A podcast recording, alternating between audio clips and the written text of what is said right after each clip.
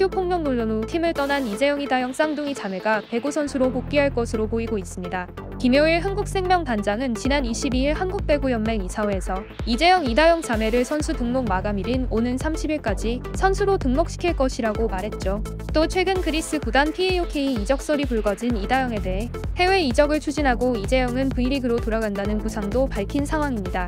지난 11일 터키 스포츠 에이전시 CANN은 자사 홈페이지를 통해 이다영이 그리스 PAOK 테살로니키와 계약했다며 한국 국가대표 출신 세터 이다영은 그리스 일부 리그에서 뛰는 첫 한국 인 선수가 된다고 밝힌 바 있었죠.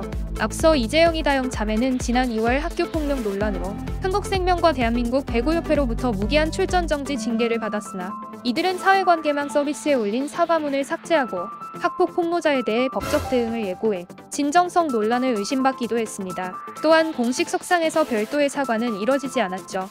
학폭 논란 이후 4개월밖에 지나지 않은 시점에서 복귀 가능성이 제기되자 누리꾼들은 분노하고 있는 상황입니다. 누리꾼들은 앞서 사과글을 삭제하고 법적 대응에 나서 2차 가해라는 지적을 받으며 여론의 시선이 따가웠던 와중 넉 달 만에 복귀 시동을 거는 행동에 반성의 기미가 전혀 보이지 않는다고 지적하고 있죠.